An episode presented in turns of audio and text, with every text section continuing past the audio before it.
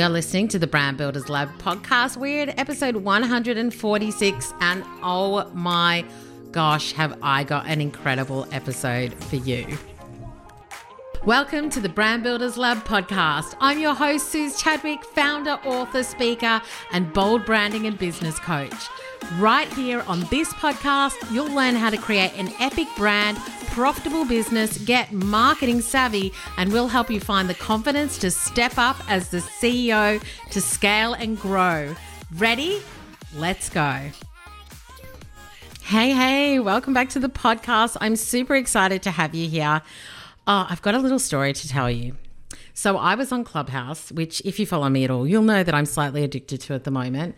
And quite a while ago, I had watched a TED talk by Dr. Joan Rosenberg. It was about confidence. I'll have all the links in the bio as well. But I remember this TED talk and I walked I walked in. I went into a room on Clubhouse and there was only about maybe 10 or 20 people in the room and there she was, Dr. Joan Rosenberg talking about confidence and uncomfortable feelings. And I just couldn't believe that she was there actually on the stage and I could have a conversation with her. So, of course, I decided that I was going to ask a question. And I asked a question about what the difference between self confidence and self esteem is. Because I do talk about this, I talk about in Brand Builders Academy. The way that I have defined it is that self esteem is that you feel worthy of going after what you want and having that thing. Self confidence is you building up the skill to be able to do it. Now, she has a totally different way of talking about it, which I love. So, when I asked her that question, she said, Confidence is the deep sense that you can handle the emotional outcome of your choices. So, we talk about that in this episode as well. So, this is not the first time you're going to hear it. But I think that it's such an incredible way to think about confidence. And we're going to talk about going through and experiencing the difficult feelings that help us to get to confidence as well. So I can't wait to share this episode with you. It was kind of mind blowing for me. I could have talked to her all day. Her stories are amazing. You are going to love this episode. Before we dive in, this week's podcast episode is brought to you by our amazing sponsor, Admin & Co. Founded by Lee Doherty, Admin & Co provides local onshore virtual assistance and other specialized support services. Lee and her team work with service and product-based solo to small business owners ready to grow their business and free up more time for them to achieve a purposeful life balance. If you're someone who's ready to realize that you don't have to do all the tasks in your business that you don't have the time, skill, or experience for, then you will definitely want to connect with Admin & Co today. When you do that, you can then concentrate on the expert tasks you need to do personally to grow your business instead of doing the admin that is draining you. So if you're looking for an extra set of hands with an experienced admin manager or virtual assistant, you want extra support but don't want the extra responsibility of managing an employee, or maybe you want to feel supported and that your outsourced tasks are being reliably managed and delivered to a high standard, then that's what Lee and her team at Admin & Co do for their clients. They know that when you work with them, you'll feel more organized, in control, less stressed and overwhelmed but most of all, you'll feel more confident running your business and feeling supported every day, which means you'll start and end your working day so much happier and loving your business even more. The best place to connect with Lee and her team is at www.adminandco.com.au or you can follow them on Instagram at admin and co and send Lee a DM today. And now, without further ado, let's dive into this week's episode. Before we kick this interview off, I want to introduce Dr. Joan Rosenberg properly to you because her bio is amazing and you need to know all the things. She's a best selling author, consultant, media expert, and master clinician.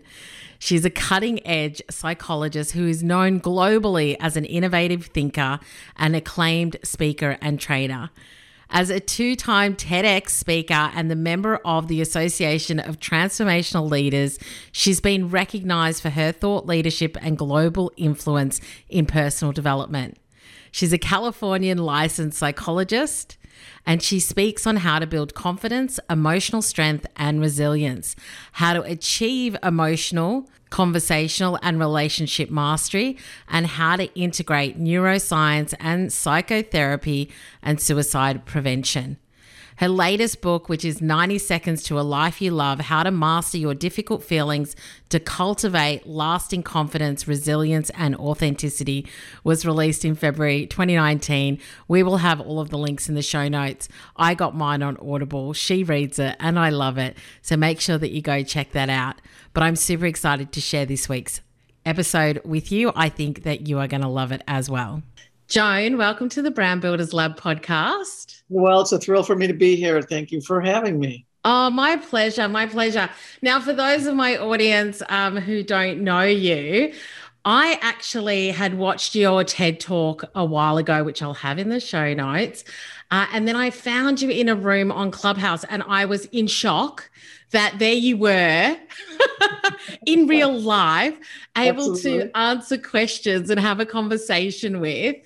Uh, and and so yeah, you were talking about obviously confidence and uncomfortable feelings and all the rest of it, which is what you specialize in. And so I was so excited to connect with you. And I thought, you know, I always say, my listeners know, my mum always says, you don't ask, you don't get. So I jumped on it and I said, would you be on the podcast? And I was so thrilled that you said yes. Absolutely. Yeah. I actually have a, there's a growing audience in uh, Australia for me. So, in, uh, so yeah, so it's, I'm happy to do it. I, and I love, and I love, I love Australia and I love I so I just love your, the part of your world the world you're in. So um not and it's not just the, the world obviously it's you. So, oh, thank you. Thank yeah, you. Yeah. That's so awesome. And so Joan, for those of my audience, I've given them a bit of an understanding about your background a little bit, but I'd love to know like how you got started in this because it's such a specific thing to talk about when it comes to these uncomfortable feelings that we go through and how we can have this confidence and also have a life that we really love. What was that sort of catalyst for you to jump into this type of research and work? You know, the I would say that the truth of it is it found me before I found it. Uh, yeah. So I, you know, I started out as, a, and I talk about this in different places, but I started out as a very shy, sensitive kid, and I started school early which made me that much more vulnerable. So I was small, vulnerable, shy, and sensitive. So what what does that happen? I become the target, and so mm-hmm. I also got bullied throughout. Uh, again, I would say a great part of my childhood and well into my adolescence, or I would say through my adolescence and and I've suffered some adult bullying on top of it, but that's a whole different story. Wow. And and so and I didn't I didn't feel like I fit in. I didn't feel like I belonged, and it's like that combo is not a great combo for a young child growing up. And and so I would I would look over at my peers and I'd see them gathered together. I'd see them laughing, and it's like, what is it that they have and I don't? Right? It's like I want what they have. And I knew if I tried to go stand next to them, that I still wasn't going to get it. It wasn't going to happen through osmosis, right? So it wasn't, you know, confidence isn't contagious. And so I had to figure it out. And and so kind of the question that I wrestled with was I want confidence. How the heck do I develop it? Right and that was the question that that uh, I, you know, whether it was conscious to me or I pondered it at lower levels, it was always kind of there. And then as I I, I ended up, of course, ended up in uh, air quotes for those of you who are listening, um, in psychology, and and so in my work as a psychologist, especially early in my professional life, it dawned on me that as difficult as our thinking can get and and contribute to a poor sense of well-being or no sense of well-being i believe that how we handle how we actually experience and express feeling messes messes us up more. Yeah. So the second question that kind of emerged is what makes it so difficult for people to deal with unpleasant feelings and and I kept kind of going along. And as and as I will say, as the decades went by, I started to understand that the answer to the second question about uh, unpleasant feelings was really the foundational answer to the confidence piece. So that so that actually in order for any one of us to feel like we have rock solid confidence or unwavering or uh, you know that kind of idea around confidence it actually takes us being able to handle the unpleasant feeling emotional outcome in order to feel like we're capable of handling life the foundational piece now it's not the only thing it's the foundational piece for um, at the you know it's at the base for someone who wants to develop confidence yeah, that's amazing. And that was what really kind of got me when we were speaking on Clubhouse is that I said to you, I was asking you a question about confidence. And I love how you define it. Can you share with my audience that quote? So, so the way I define confidence is it's the deep sense that you can handle the emotional outcome. So think unpleasant feelings, the deep sense that you can handle the emotional outcome of whatever you face or whatever you pursue. I love whole that. different way to look at confidence. It is. And it's really interesting because I'm just going to go back to a couple of things that you said. The first thing is that a lot of people say that confidence is contagious. And you literally just said before, confidence is not contagious. And so I think that the thinking behind that, I'd love to talk about it as well, is that when we're around other people who are confident and dare to do courageous things, sometimes it encourages us or spurs us on to also challenge ourselves to do that. So I think that that's where that kind of comes from. What's your take on when people say confidence is contagious? Why don't you believe that? And what are your thoughts around it? Because it's internal, it's not an external thing. So, and but here's the beauty of it, and this is the, this is the other part of it for me, and that is that there uh, you know again same thing. I'm in i'm in my uh, early career and i know when people need to have confidence and and everybody else knows too. And everybody says well you need confidence and then go ask somebody how to, to develop and then and you're not gonna you're gonna have somebody go i don't know. I don't know how to tell you that. And and therapists don't even know how to tell people that. So you know part of the thing that boggles my mind at this point is people are out in the field they know people want the confidence, but it's like they can't tell them how to do it. And the fact is, there is a way, there, in my mind, based on the work I've done now, there really is a way to tell you how to do it. So, first is you got to be able to handle your unpleasant feelings. And I'm very specific. I know we'll get there, but I'm very specific about the, the number, more or less, and, and then what that means in terms of the foundation. But the reason it looks like confidence is, is contagious when, when you're doing a courageous act and then I do a courageous act is because I'm doing the courageous act. So part of the other, some of the other ways people develop confidence is, and again, it's not that it's not that you're confident and then you go do it. It's that you go do it and then you get confident. Yeah. Right. So taking action is one way you get confident. So, so why it looks like it might be contagious is because somebody's out there actually taking action and messing up and then going and taking more action. Well, when you do that, you actually gain confidence. And the same is true with speaking up. So it's not that I know myself and I'm confident and then I speak. It's actually as I speak and through speaking, I both come to know myself better.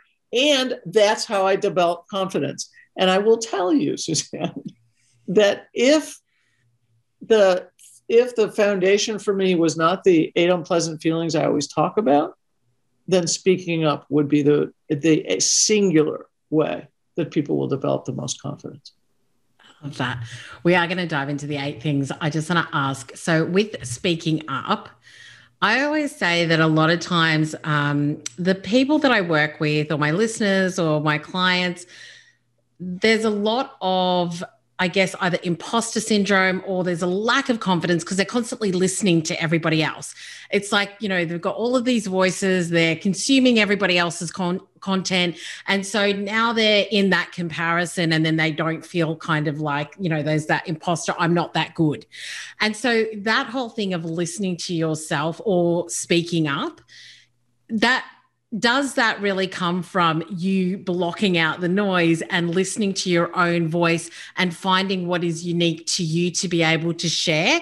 When you talk about speaking up, is that what you mean? When I'm talking about speaking up, I want somebody to feel like they have the ease with which to speak in any given moment they choose to. Okay. And and but there's a caveat around this. It positive, kind, well-intentioned. So just because you can speak does not give you the right to be malicious yeah. or mean. So it for me that those three things, positive, kind, well-intended, are, are part of the speaking. So which means that if I want to go to you and ask for a raise, I can go to you and ask for a raise. It also means that if I'm having a conflict with you, that I can come to you as a supervisor and say, hey, supervisor, I'm having a conflict. Or, or I can go to my colleague, or I can go to my loved one. And with my loved one, I can look at, or anybody, I can say, you know what, that disappointed or that made me angry. Yeah. And let's work, let's work it out. And it also means I love you and I would love to spend more time with you. Yeah. Right. So it's the whole continuum. It's not just unpleasant stuff I want somebody to be able to say. I want to be able to say, you're, you're pretty fun. I want to spend more time with you. Right. Um, so it's the ability to do that as well. That's what speaking with ease means. I can I can share my perspective and my truth in a way that um, just it allows me to be free and connected, authentic and genuine, and that's what allows us to be authentic. Yeah, I love that. Yeah. Okay, great. Now, in the 90 seconds to a life you love, how to turn difficult feelings into rock solid confidence, which is your book. And I love it. And we'll have all the links. I got mine on Audible because, as my audience knows, I love to go walking and listening to great books. Um, you do go into the one choice, the eight feelings, the 90 seconds.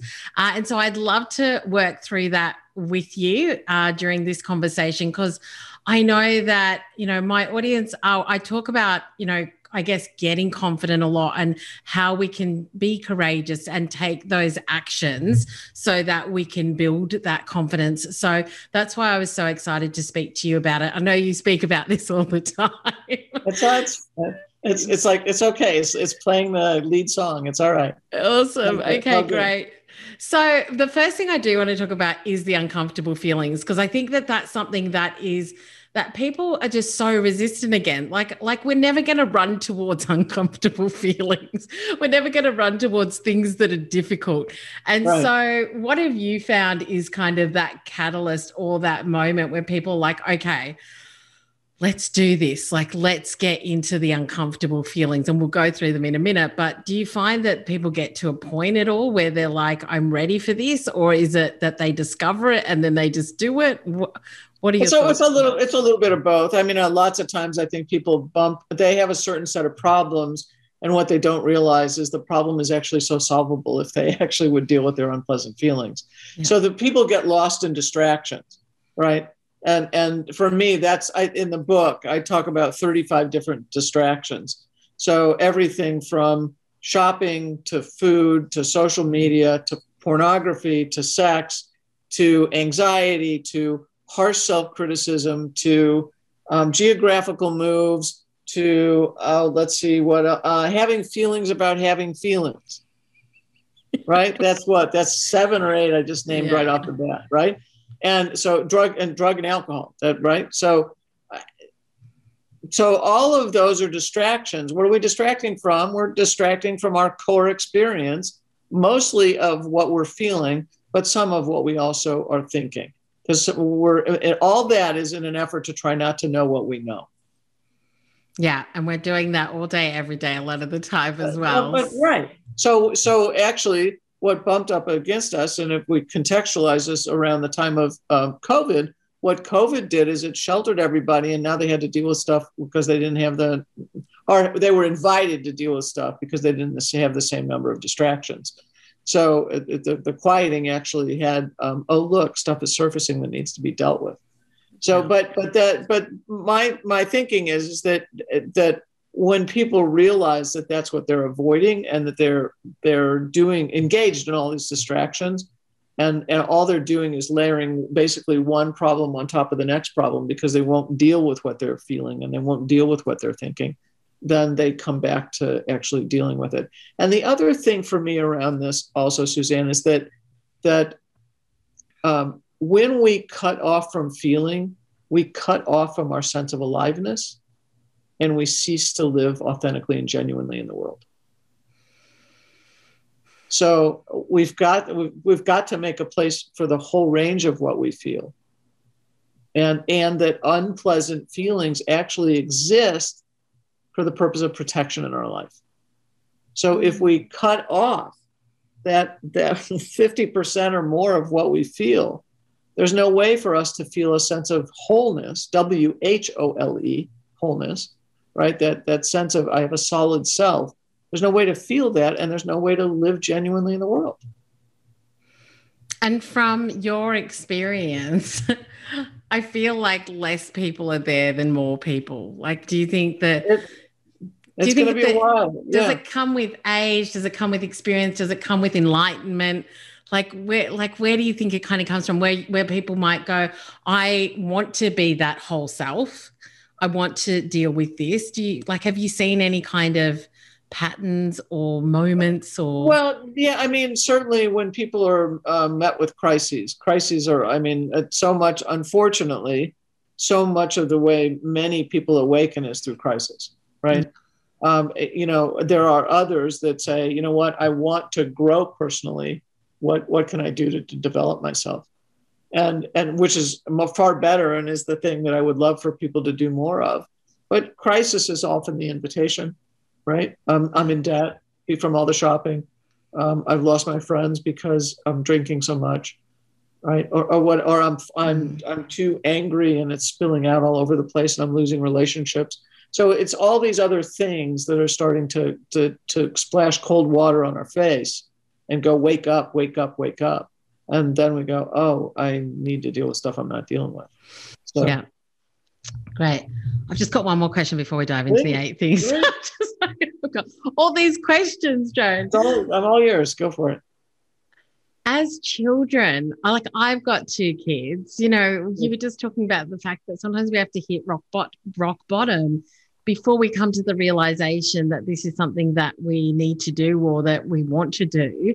Right. How do we potentially teach our kids these skills, these life skills, so that they don't have to go through life blind, that this is something. Right. So, so two or three things here. One, the a child will grow. I like to think that a child will grow to the emotional range of the parent. Yeah. So, so if one parent is shut down and the other is explosive, then the kids ultimately have the options of growing to shutting down or growing to be explosive right? And everything in between. I'm but just writing parent, that down. Yeah. Okay, right, go for it.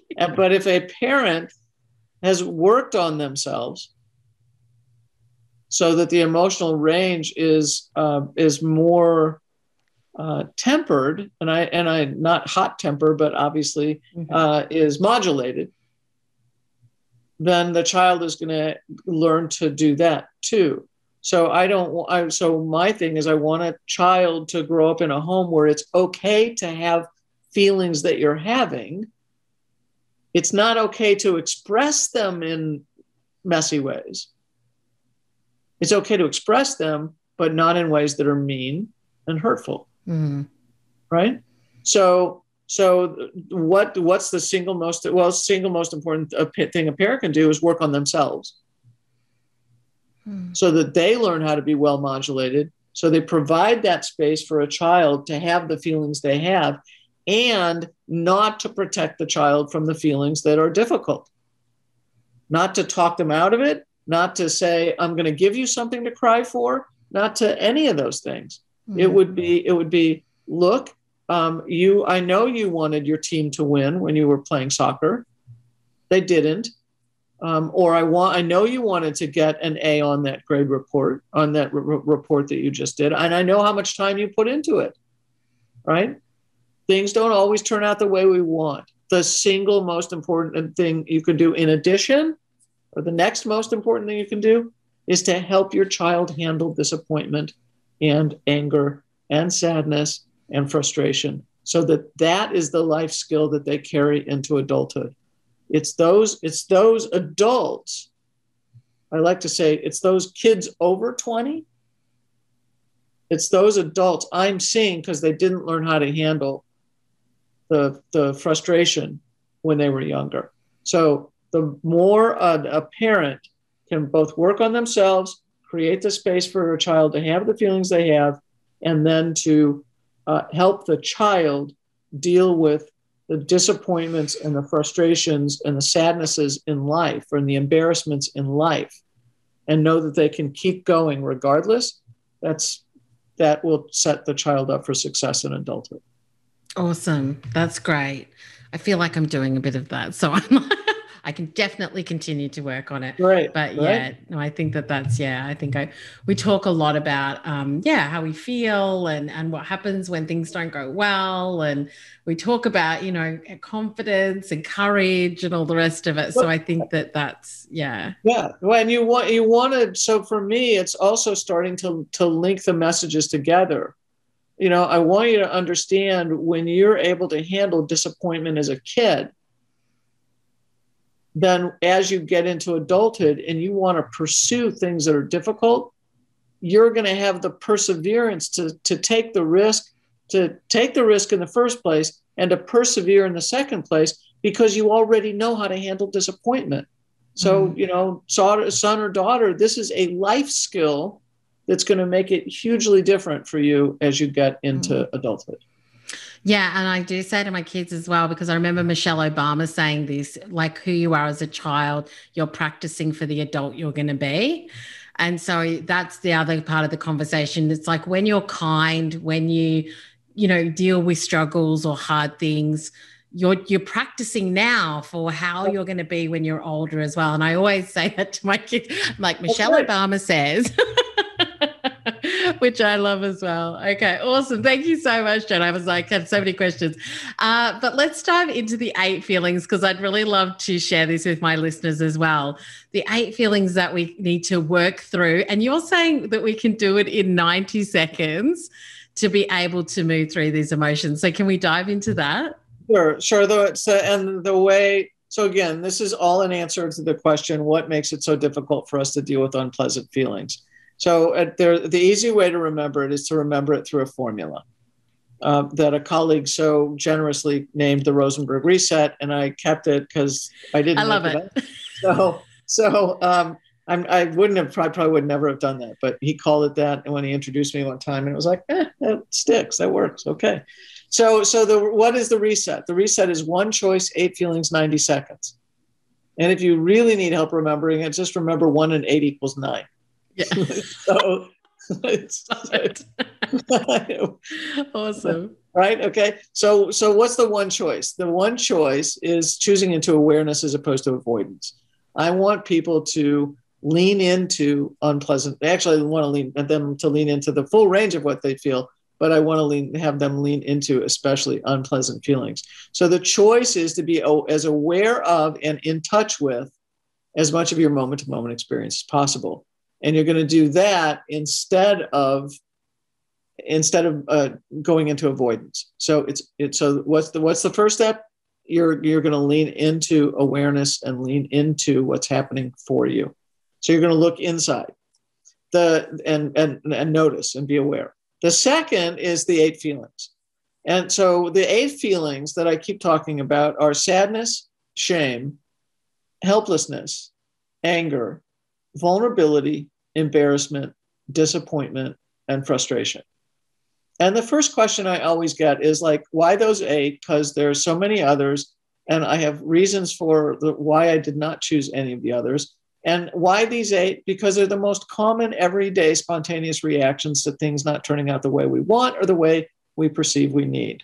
So it's the everydayness of them. Just think about how many times in a week or two weeks or a month that you might roll through feelings of sadness or disappointment or maybe embarrassment or something. So it's the everyday quality of the feeling.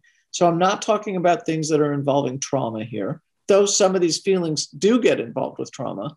Um, I'm not talking about about or something where somebody uh, has you know the the PTSD, the post traumatic stress disorder, that kind of thing, because because when we experience trauma, trauma encodes in the brain differently.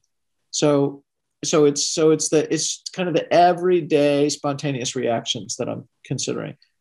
And and the last part of it is the 90 seconds part. And the 90, so the eight feelings I, I want to highlight here. The eight feelings are really the core of my work. The 90 seconds is the method and and the method for leaning into the unpleasant feelings. So so what's the deal with the 90 seconds? Well, I was always looking for a way for somebody to to be able to stay present. And I kept on tell when I was working with clients early, and this would have been early decades of my work, I was saying ride the wave, ride the wave, ride the wave. And it turns out I was I was absolutely accurate. I, but I just didn't have the science to back me. So in the in the early 2000s in particular, there was a, a flourishing of neuroscience research that started to come out. And, and there's three or four things that they talked about. First, we're one interconnected whole. We're not, we're not a brain sitting on top of a body that has no connection to it. It's we're one interconnected whole. The second is that most of us come to know what we're feeling emotionally through bodily sensation. So think if you're looking at me and I just got embarrassed, you would see the redness kind of in my neck and into my face, and I would be feeling the heat of the bodily sensation, mm-hmm. right? So, so that the heat is my marker for oh my god, I'm but the heat is in my face is my marker for embarrassment, right? Yeah. So, so the again, the, and and and what I found is that's actually the thing that I believe has people back away from feeling. It's because they don't want to feel the uncomfortable bodily sensation.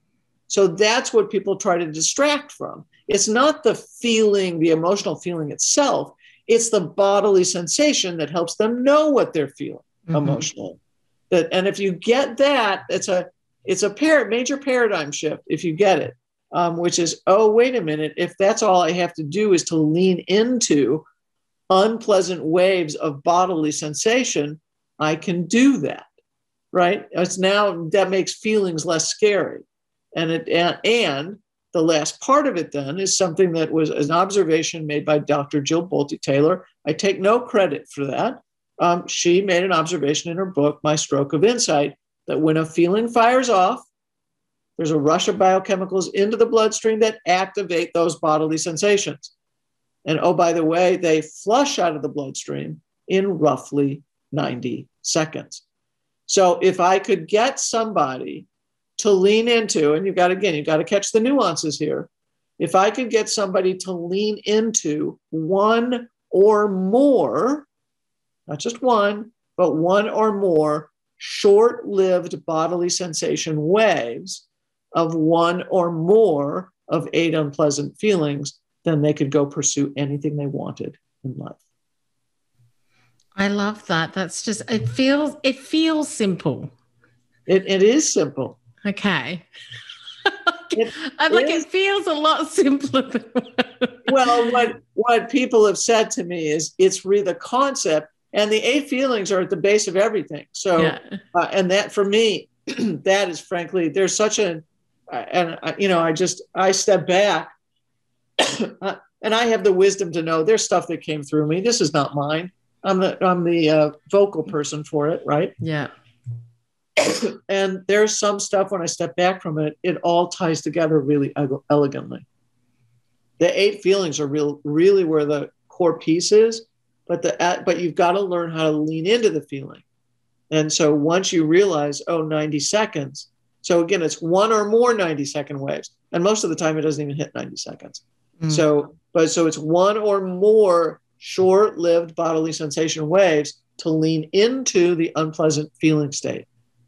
Right. So, how do you do it? You, when you start to realize you're reacting to something, take a deep breath or take several deep breaths. Slow yourself down.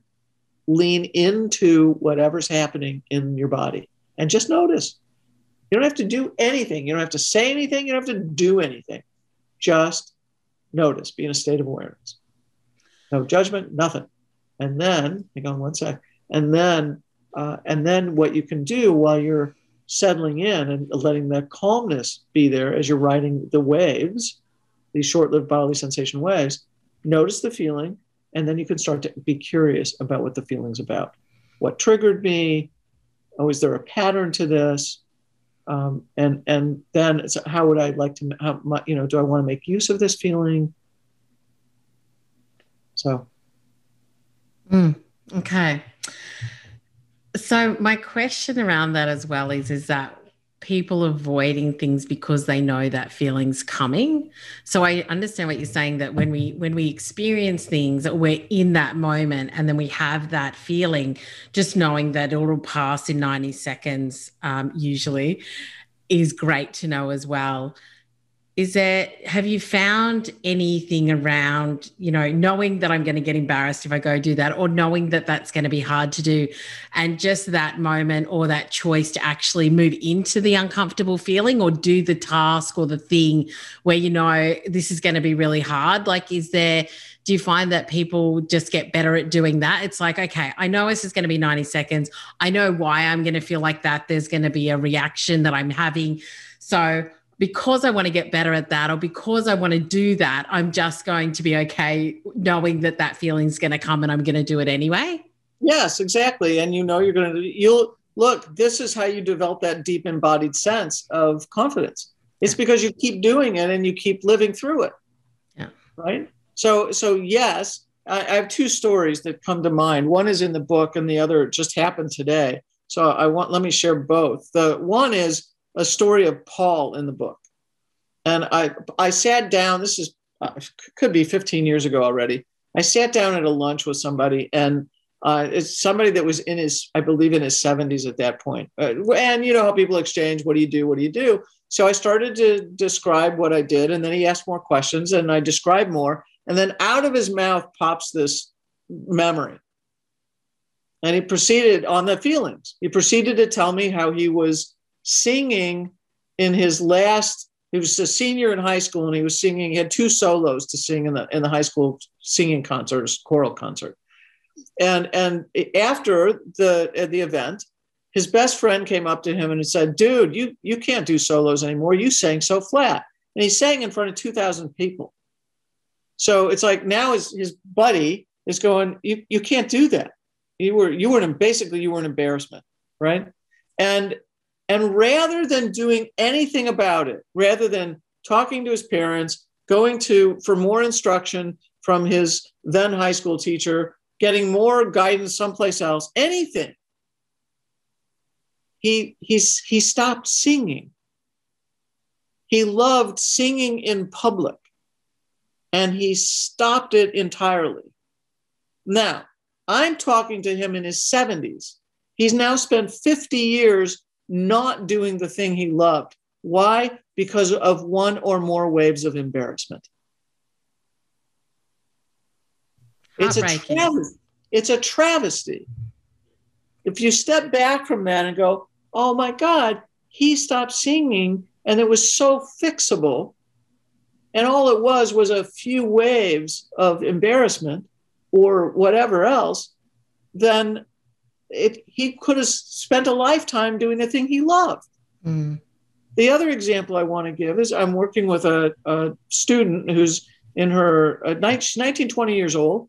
She's looking at transferring colleges and wants to, in the United States, wants to apply to some of the top ones. Things like Harvard or MIT or Stanford, right? Well known places. And, and she's hesitant to do it because she doesn't want to get rejected. So I said to her, I, and I told her I was going to get on a soapbox with her on this. So I, you know, I'm pretty, I'm fairly, I'm very straightforward. And I said, look, I said, I said, you are going to, and she's read the book. So it's not like this is uh, new knowledge for her, right? I said, I said, you are telling me that you are not going to apply to some place because you're anticipating disappointment.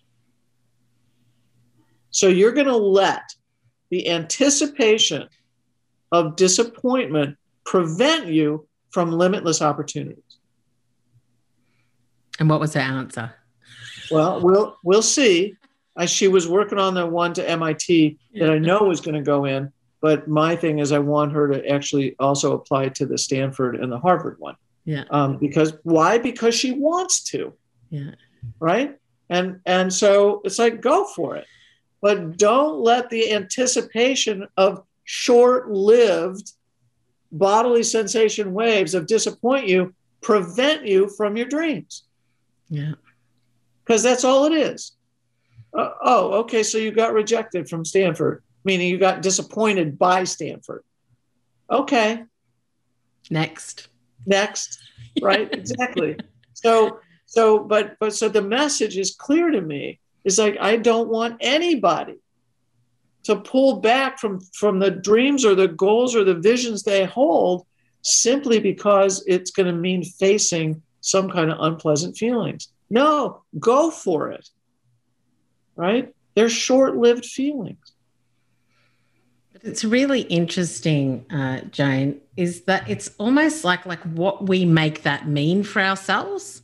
So, for example, if she doesn't say Stanford rejects her, yes, what like what does that mean? It's it's just it's a really interesting thing. Like I always say as well, you know, we always go to the what if I fail? What if it goes wrong? What if I get embarrassed? What if it's a disaster? And I always say, just stick a post-it on your computer or your wall or wherever that says what if this is amazing what if this is the best decision i ever made what if it's more than you know better than what i ever believed it could be i'm like why why do we always go to all of the disaster scenarios well because because be, again that's part of the way our brain is protection designed, yeah. right that's the protective piece and and if you look at some other people's works i think rick hanson talks about this a lot is that there's a negativity bias. And, and so, and why are we engaged in the negativity bias? Because the goal is to protect ourselves from mm-hmm. being hurt, right? Oh, okay.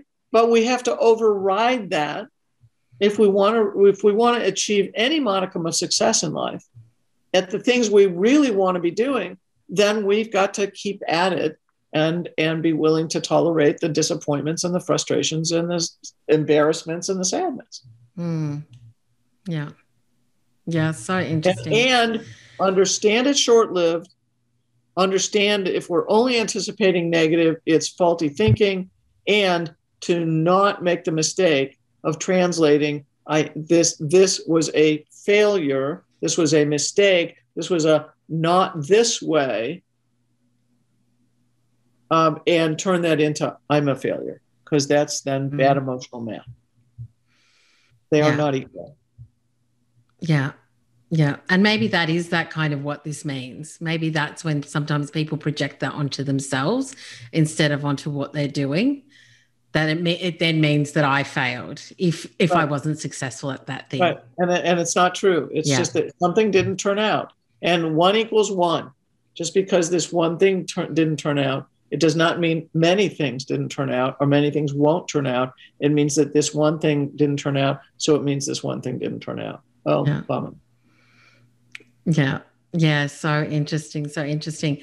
I do want to, I'm conscious of the time and your time as well.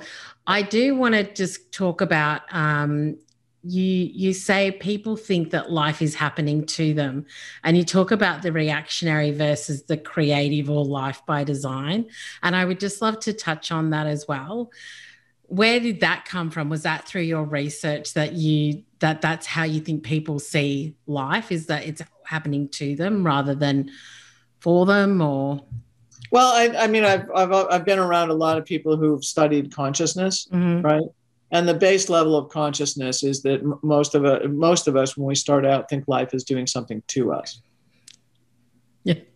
So as in we're not in control it's all just all everything's happening to us right, right. without any kind of what any control on our part? right, random it's just everything's happening to us and and if you get into the studying quantum physics and doing a variety of other things or consciousness then what you learn is that there's much more to life than that. And and the way so it, it's you know it's it's uh, partly study partly mentoring partly uh, partly life experience. And that it's like so that the first thing to do is to start to turn what you're experiencing in life into not why is this happening to me? but uh, why is this happening for me Yeah. So, so that the first turn is to turn something, everything, uh, my bias is everything, turn everything into a, a learning experience. So that adopt the attitude that every life experience can be a learning experience. Now life is happening for you, right?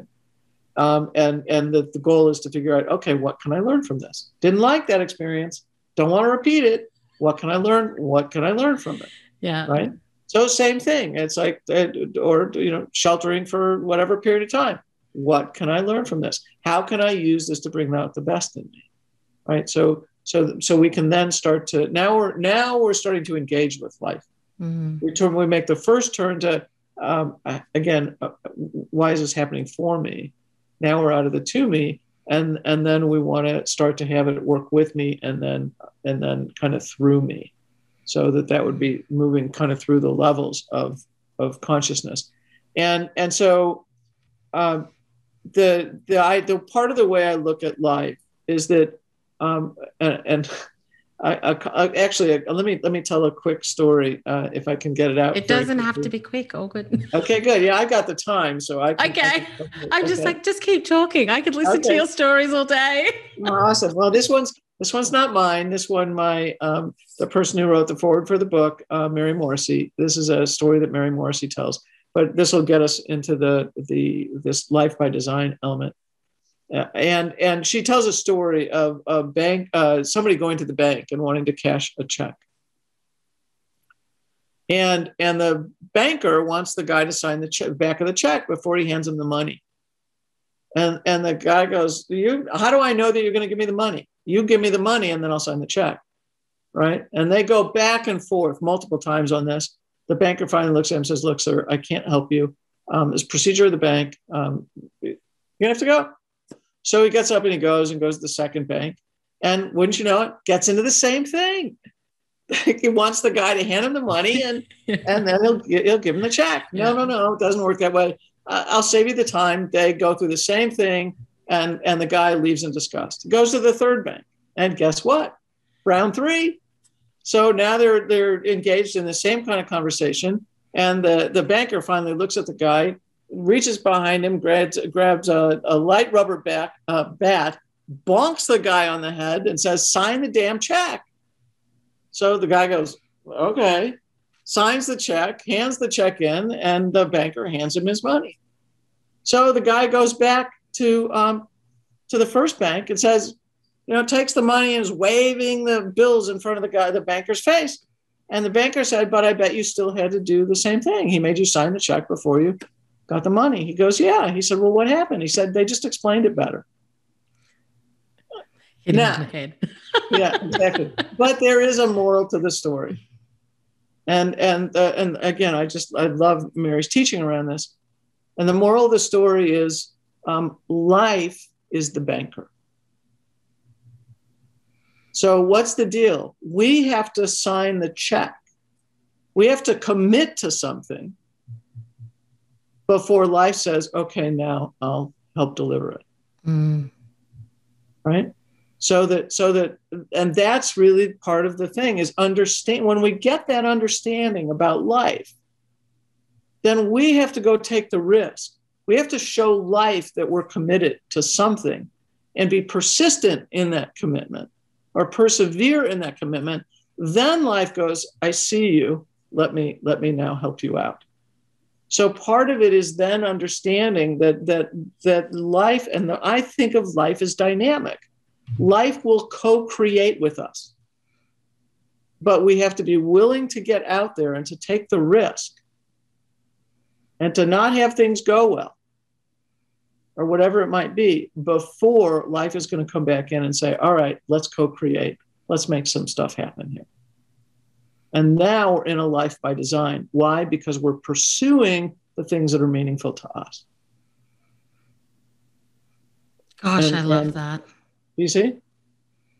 It's so true, isn't it? It's so true. We have to take it's like that. It's like, you know, it's like in that Indiana Jones movie. Exactly. Where, where it's like he can't see the bridge, but he's got to take that leap or that step of faith and just know that if if I do this, if I believe in it, and it's an interesting one, isn't it?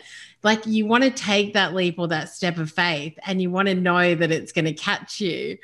Sometimes it does. And sometimes it doesn't. Sometimes it doesn't. But and then that's when we say, I'm going to deal with the unpleasant feelings Mhm. that are involved with this, and I'm going to keep going. yeah. right and to and to see that the obstacles or what we perceive as obstacles or barriers are a test of our commitment to the thing we say we want Yes. it's not an obstacle it's a test of our commitment Yeah. you really want this well then work through this one Yeah, that's so true. Oh my gosh, I love that. That's so good. Thank you for sharing that story. yeah sure Yeah, and I do, and I just I think that that is so important as well. Is is for us to acknowledge that because I think sometimes it's like, well, if it's not easy, then maybe this is not right for me. well we can make up all sorts Yeah. of stories That's what I've heard sometimes. It's like, well, if it's not easy, maybe maybe it's not the right path. No, if it's if it's not easy, then it means it's gonna it's gonna grow you. So the the whole thing here is that uh, is that it's not whatever we're pursuing. It doesn't matter what the it is, frankly. That is our medium for growth. Yeah. Right. And and so it's not it's if it's not easy, then it's who you become at the end of that particular journey. That's that's the most important thing that happens for us. Mhm. It's not it's not even that we achieved the thing. That has its own measure of importance, but it's who we became in the process of getting there that is the key. Yeah. So good. I'm just sitting here and I'm just processing and absorbing everything saying as well. Okay. Because I just think I just think it's so it's such an important message and it's so important for us to have these conversations as well. Because I just think, you know, a lot of times we'll do things and, you know, I kind of feel like I'm a pretty confident person and I'll go after things and I'll be courageous. But I just think sometimes it's good to just step back and kind of ask yourself or reflect on the fact of who am I becoming in this journey? Like, what am I learning along the way? What what are the things that I maybe need to tune into a little bit more in myself as well? Um, when it comes to those feelings, and uh, is there anything that I'm resisting right now? Because it's really easy to sometimes look at all the things we do really well, and kind of maybe not always look at the things that that we would maybe like to do more, but we're not Right. doing, and work on Right. those as well. Right, right. I mean, uh, the uh, the the example that's coming to mind while you're talking about that is the first TED talk that I did. I, I've done two, and and the first one that I did, you know, I I uh, one one it's, there was a it was a process for me to kind of get there, but the other is I'd never spoken without notes, and uh, you know, and it was going to be kind of a complex concept, Mm. you know and how can i get this idea across in the simplest way possible that i that i believe can uh, have impact for people right? I would because it can really serve if people can get it. So i it's like i'd never done anything like that. It was a real stretch right? But it's who i become or who i became in the process to be able to, to deliver that. Mm. And did it's- you, sorry. it's the it's no it's the growth it's the growth part of it. And it's and so for for again for whoever's listening it's keeping an open mind. It's a willing it's an openness and a willingness and a curiosity that that becomes part of this whole package of exploring and and engaging with life in such a way that you co-create with life. You get to design your life as opposed to feel like it's happening to you Yeah, I love that. That's so great. And do you struggle with anything anymore when it comes to your feelings? Do you think that that's just an ongoing process of life, or do you think that it's something that we we can we can master, i do i do think like we get better. I know I'm we do get better at it.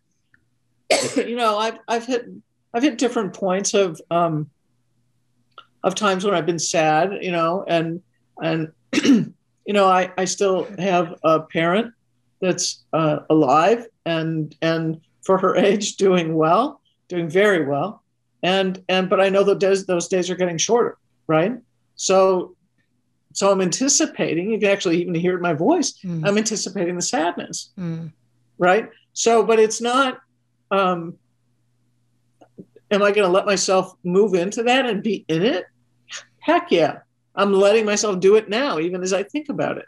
Mm. So we get better at it by willing to just simply stay present to the feeling itself, right? and not to shy away from it or realize that we need a little bit of break from it and get help or have other people around or whatever it might be for whatever the issue is. Mm. Uh, and and we just have to also develop the willingness to ask for help, which to me is also part of emotional strength. So being able to deal with the unpleasant feelings, plus being able to ask for help, both of those for me are part of my definition of emotional strength. So it's uh, yeah, so we, we do get better at it, and because we know it's not going to, for the most part, it's not going to bowl us over. And I've been through I've been through intense periods of grief before. I already know what that feels like. So it so it's like okay, if if I have to go through another one, then I'll go through another one.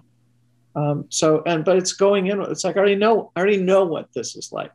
Mm-hmm. Um, so it but it's the the willingness then to stay present to the experience. Mm. Yeah. And I'd like to just touch on something that you just said um, then as well. You also talk about we are always seeking a fuller expression of ourselves. And mm. I remember, I think it was on Clubhouse where I asked you, do you think that everybody actually does seek a fuller expression of themselves. Because i think that sometimes there are I w- i'd like to talk about the people around us is where this is going um, and how the people around us help us to have that emotional strength uh, and also support us to be able to work through those feelings etc like do you have any thoughts or see any relation to the people that we surround ourselves with as to how we develop in this area of our lives? Well, I, yeah, I mean, I think if you're around a lot of people where there's a lot of negativity, it's going to pull you back. Yeah. If, if you allow yourself to be influenced in that way. But if you allow your internal guide to kind of be in charge, then then even those people are not going to um, stop you from the things that you want to pursue. Uh, but I think there's a a deeper level question there. I, here's, and I'm not sure if I'm going to take us off path or not. So pull me back. go back. anywhere you like. well, pull me back if I start yeah. to do that.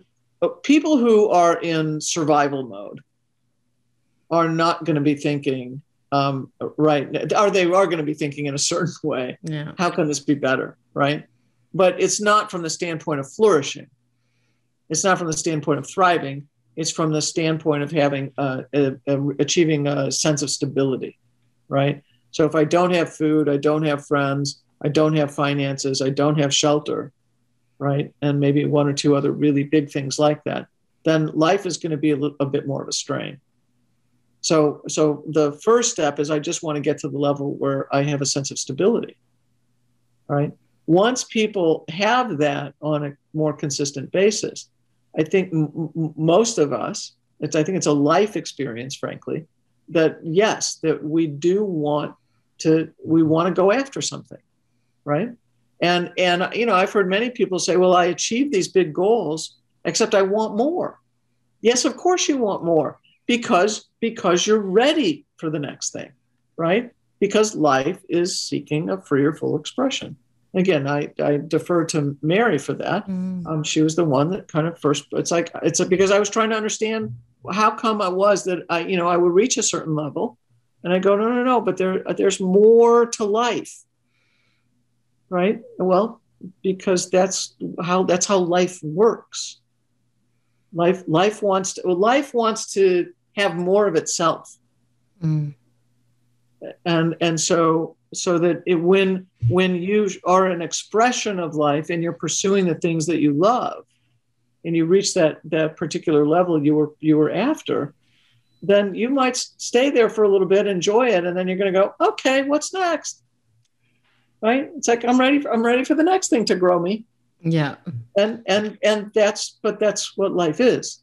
It's the next growth thing too. It's enjoying what you achieved and then it's like the, the next. You're, you, there's you're always going to desire as long as again you you're you have your general health, you have the things that keep life in a more stable manner. Then there's a part of you I think that will always seek greater growth. And we'll be able to seek greater growth with more ease if we master the eight things in Absolutely. 90 seconds. Absolutely. if you're willing to deal with the unpleasant feelings, then you're golden. Yeah. Oh, so good. There's nothing that's going to stop you. Yeah. Yeah. What's the worst that's going to happen? You'll experience one or more of the eight feelings. Okay, next. Keep going.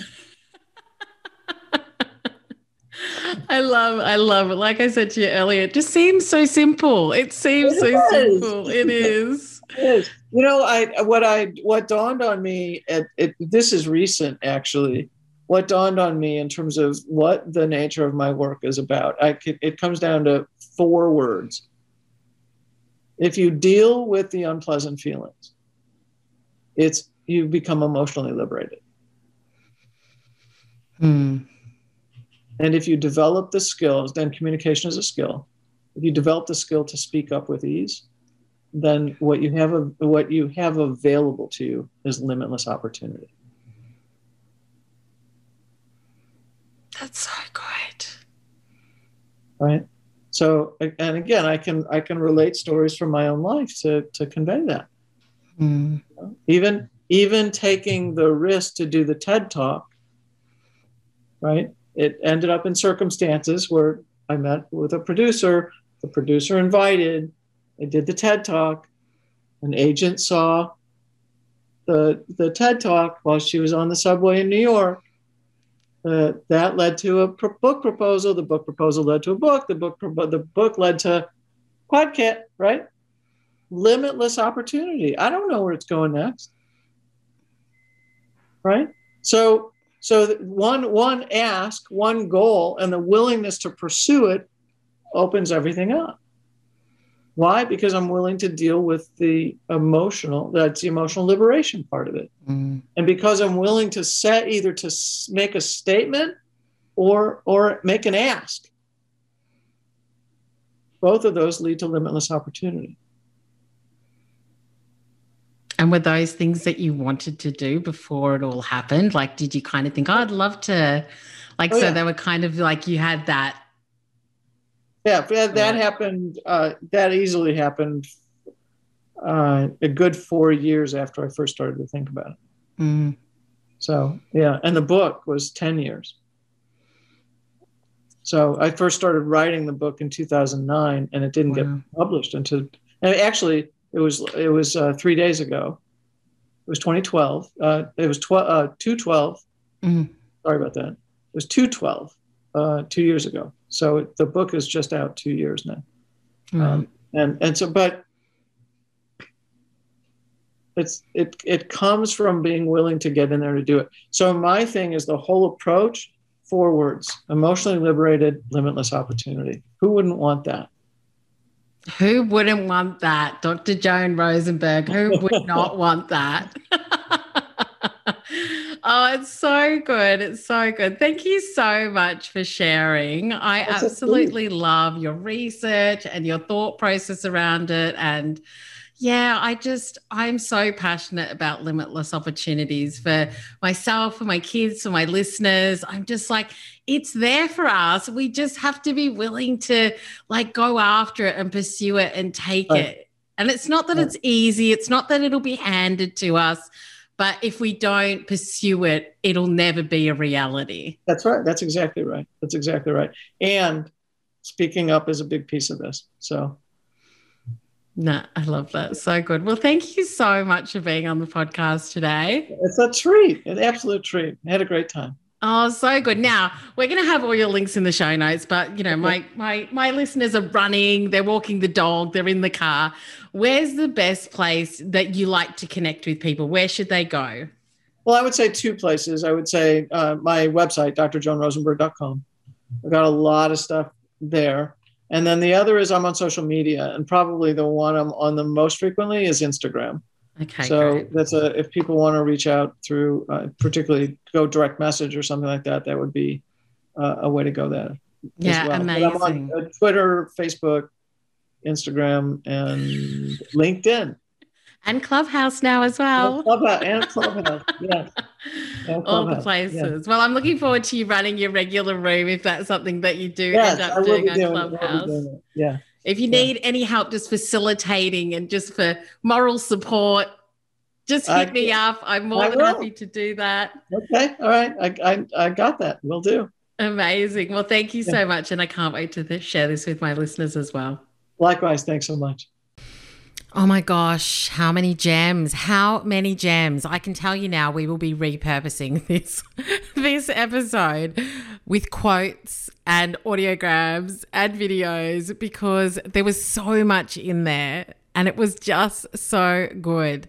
And the other thing is that you can actually watch the video if you go to the show notes page, which will be suzichadwick.com forward slash pod 146 and you'll be able to see all of joan's uh, links there as well. So you can grab a book you can watch the ted talk you can watch the video to this interview plus you'll get the show notes there as well Oh, I hope that you enjoyed that because can I tell you, uh, being doing the interview with her was amazing.